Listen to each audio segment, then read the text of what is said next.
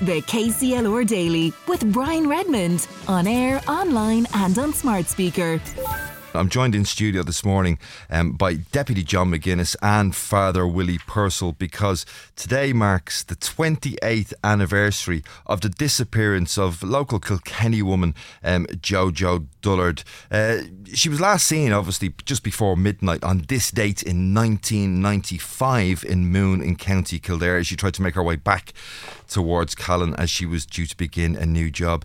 A case never obviously solved, and um, both gentlemen would have been very much aware of the situation. Father Willie, if I come mm, to you first sure. of all, um, I think what I'd like to come to you first of all is obviously as families with um, experience a loss or experiencing somebody missing, there's all of these very big anniversaries that come along. Mm. And each anniversary churns up the memories and, and, brings another level of difficulty. Uh, talk to me about um, Jojo's family and how they've managed over the last 28 years. Yeah, well, I must say, and I know John would agree with me on this, and many of your listeners who have followed the story of Jojo Dullard would say that, you know, that Jojo's family have been absolutely heroic in all of this. Uh, uh, Mary, who died a number of years ago, who was Jojo's sister, you know, who fought uh, with, without ending to, to try and bring Jojo home, who kind of faced down, you know, very strong political leaders, and John will tell you more about that, who went to the US and kind of, you know, met with people in John Jay College and, and all of that to, to try and keep uh, Jojo's uh, memory and life still living. Uh, and it's, it's hard on a family. I mean, exactly as you say, Brian this is the month of November. It's a month when we remember our faithful departed. It's, mo- it's a month when people go to the graves. It's a month when people put names in the church of, of their loved ones. But for the family of Jojo, and indeed for the families of, of all who are missing, Dean Roach and, and many others, uh, that they don't have that. They don't have that opportunity.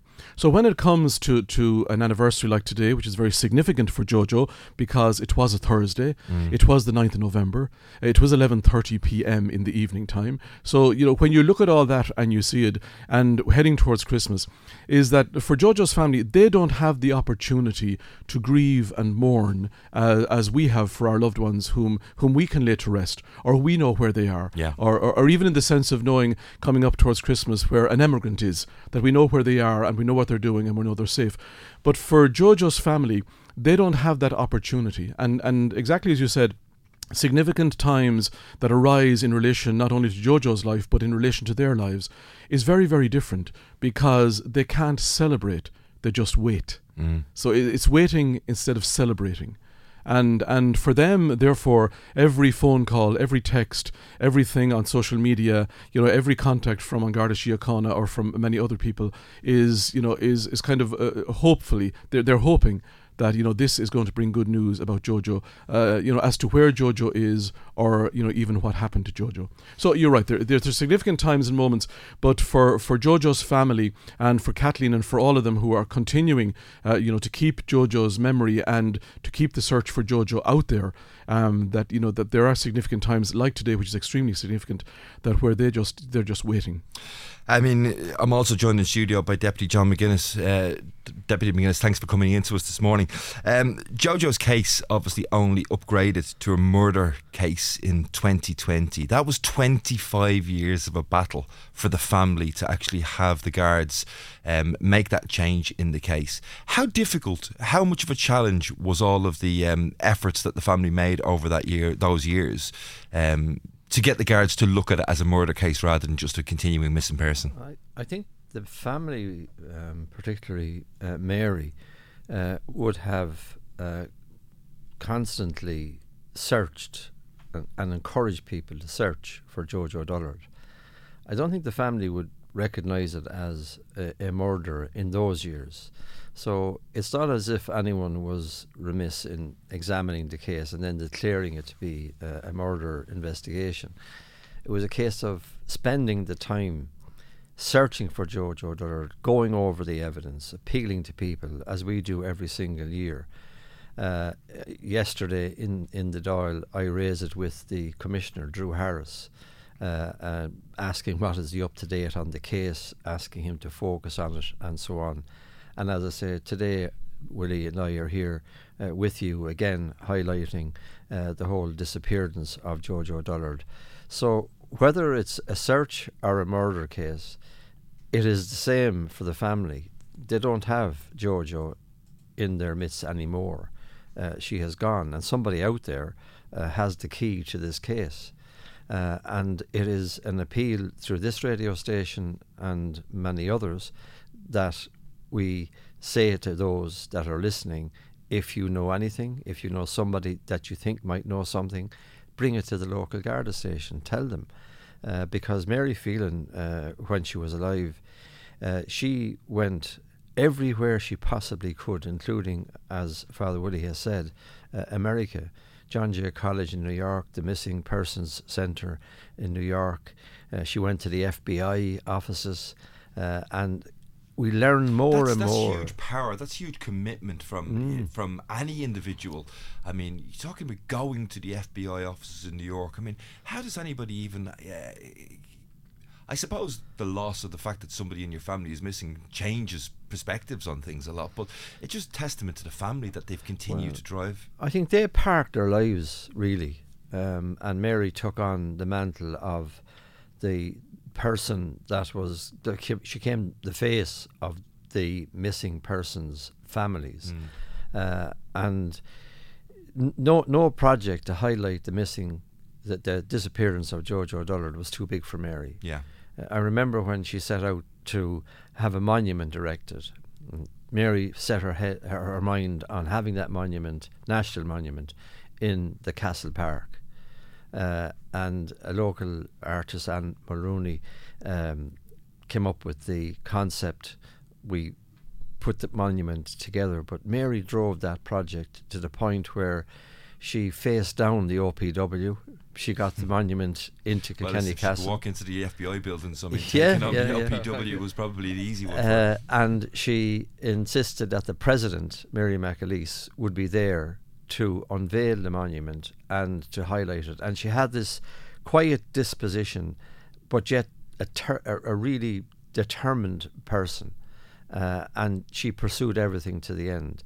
But you mentioned the FBI. I remember going in there to the FBI offices with Mary by appointment, um, with Mary and her husband Martin, and it was extraordinary to sit in that room and listen to that woman from Callan explain what it means to a family to have a person go missing. Mm. And she wanted to know to the detail what you do over and above what we're doing here in Ireland to find someone that's gone that has gone missing. And likewise, when we went to see um, two senators in Capitol Hill, when we got inside the gates of Capitol Hill, she looked to me and she said, "Do you know?" She said, "This is like the Dáil. Once once you're in the offices, you can roam around." so she roamed around and she found Hillary Clinton's office. Now again, I sat in the room. I said very little because I was in awe of the two women having this conversation. One, an extremely powerful woman in, in, in, in Hillary Clinton, and the other, Mary Phelan, delivering that simple message based on the fact that she was missing a loved one and she was determined to find Yeah. that person. And it was extraordinary Mm. exchange of, of um, of, a conversation between two women. Two powerful women, maybe in different Yeah, guises, yeah, but that's both the very, point. very powerful. That's the point. Um, Deputy McGuinness, I mean, would you and I suppose the family uh, welcome the Sky documentary coming this weekend, talking not just about the disappearance of Jojo, but describing what they're calling the vanishing triangle, um, six silent killings. Do you think that will be a benefit to uh, maybe triggering things with people who who might have something, unlocking something Yeah. in somebody's memory? Mo- mo- most programs like that are initiatives taken by a radio station. Even this interview has an impact. It, it recreates the the scene where Jojo went missing. Yeah. It brings people back to Moone. It brings it back to a simple girl coming home to her family in Callan, starting a new job and being and, and disappearing yeah. and surely you know that will trigger something with somebody. But i think that more needs to be done in terms of the recreation of the disappearance in terms of reminding people. And that's why they use milk cartons in the US they use flyers they use all sorts of methods uh, to get the message out there. And Mary was always insisting on uh, bringing in that technology where you can you know, see bodies in the ground where you can use dogs to trace them. She always spoke about recreating the disappearance from the point, from the from the time that she entered that phone box in Moone to beyond that point and to question people over and over again. In fairness to the police, they've always turned up at the uh, monument wh- wherever we have an event, um, and they always uh, engage with the family. Now they're currently engaging with Kathleen. Uh, but again, to go back to a point that you made, um, it's someone missing from the family. It's it's it's a day that opens and closes you know, without without any success. Yeah. Um, it's a day of sadness and trauma and reminders uh, and it can't be easy for them. It well, can't. a little bit later on in the show, in some 15, 20 minutes' time, we'll be talking to former lead detective in the case, Martin Walker. He'll have obviously a lot of detail from the time, and that might trigger something in somebody's memory as well. Just to come back to Father Willie for a moment, um, obviously, people gathering in the castle um, this Saturday, the 11th of November, that'll be a time for reflection and remembrance, obviously, as well. Yeah, every year we gather in, in the castle. We gather in the courtyard of the castle at 12 noon on Saturday, and then we walk uh, down to the missing missing persons monument because again as John said this is a significant spot. And this is this is not just a spot for for remembering Jojo and for all the other missing people as well but but I've noticed particularly in summertime the numbers of tourists who make their way down to this particular monument. And I've met some of them myself,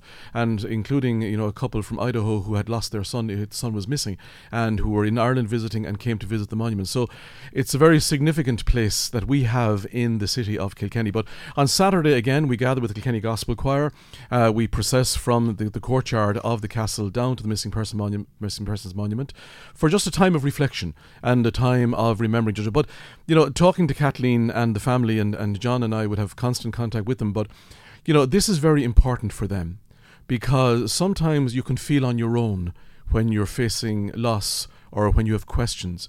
And for them, the gathering and, and people surrounding them, not just family members and relatives, but, but also the general public, surrounding them with that level of support is not just encouraging to them for the present, but it's uh, it's almost encouraging them to keep keep it going. Yeah, yeah. You know, to keep it out there. Well, I mean, what happened to Jojo and the other women who went missing within five years? It's such a short period of time for so many tragedies, so many missing people. Um, it's become known as Ireland's vanishing triangle. It's now been examined by a new series on Sky Ireland entitled Six Silent Killings. And we'll be speaking, as I said, to the retired detective in that case a little bit later on the show. Um, just before I let you go, gentlemen, um, Deputy McGuinness, uh, we were talking to Matt O'Keeffe from KCLR's Farm Show.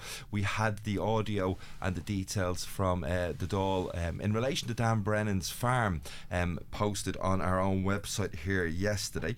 Um, obviously, following the case, highlighting it again in the Dáil, you also managed to get it into the Oireachtas committee meeting um, on policing. Uh, tell me first of all about the uh, the situation in terms of your very strong support um, of Dan Brennan in the Oireachtas the other evening. Yeah, well, I, going back over the years, I, I have been out on the Brennan farm and I have seen uh, the devastation that this has caused to the Brennan family. You're talking about families again. Yeah. Um, and Dan Brennan uh, and his wife and family are great farmers. They are uh, recognised as very efficient farmers uh, and very very good farmers, and they're highly respected in their local area. Uh, and Dan Brennan, um, you know, uh, has taken issue with the Department of Agriculture and how they handled the investigation going back over a number of years, because certain aspects uh, uh of the investigation were not dealt with fully. Uh, other parts of the uh, issue were not investigated at all, and Dan Brennan has raised that both here with the IFA in the Dáil, and he went to Europe.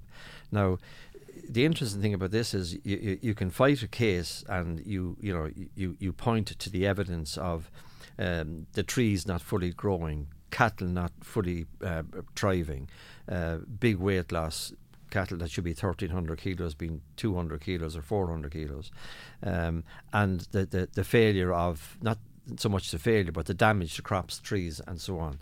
Um, and you can have an argument about it. But the interesting thing about Dan Brennan's case is that as soon as a factory closed in that area, Dan Brennan's farm went back to thrive again. Mm. And he's now fully active, fully efficient.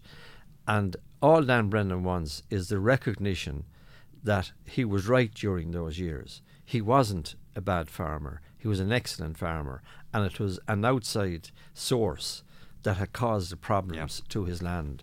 So it was discussed at length uh, in the Oireachtas committee and also during the, the, debate. And the late Pádraig Walshe of the IFA always championed the case of Dan Brennan too. So we're hoping that, as I suggested the, uh, the, during the debate, that they would appoint three outside independent people that they would review everything that's there, uh, everything that has happened since the closure of the factory to now, and, and just determine what exactly happened on Dan Brennan's yeah. farm.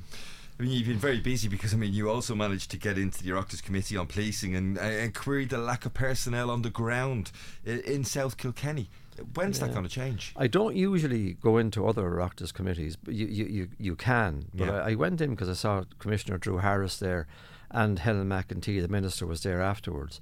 But I have received so many complaints about policing from the south of the county, right across from you know Piltown, Windgap, uh, people worried about Bennett's Bridge, all of that area.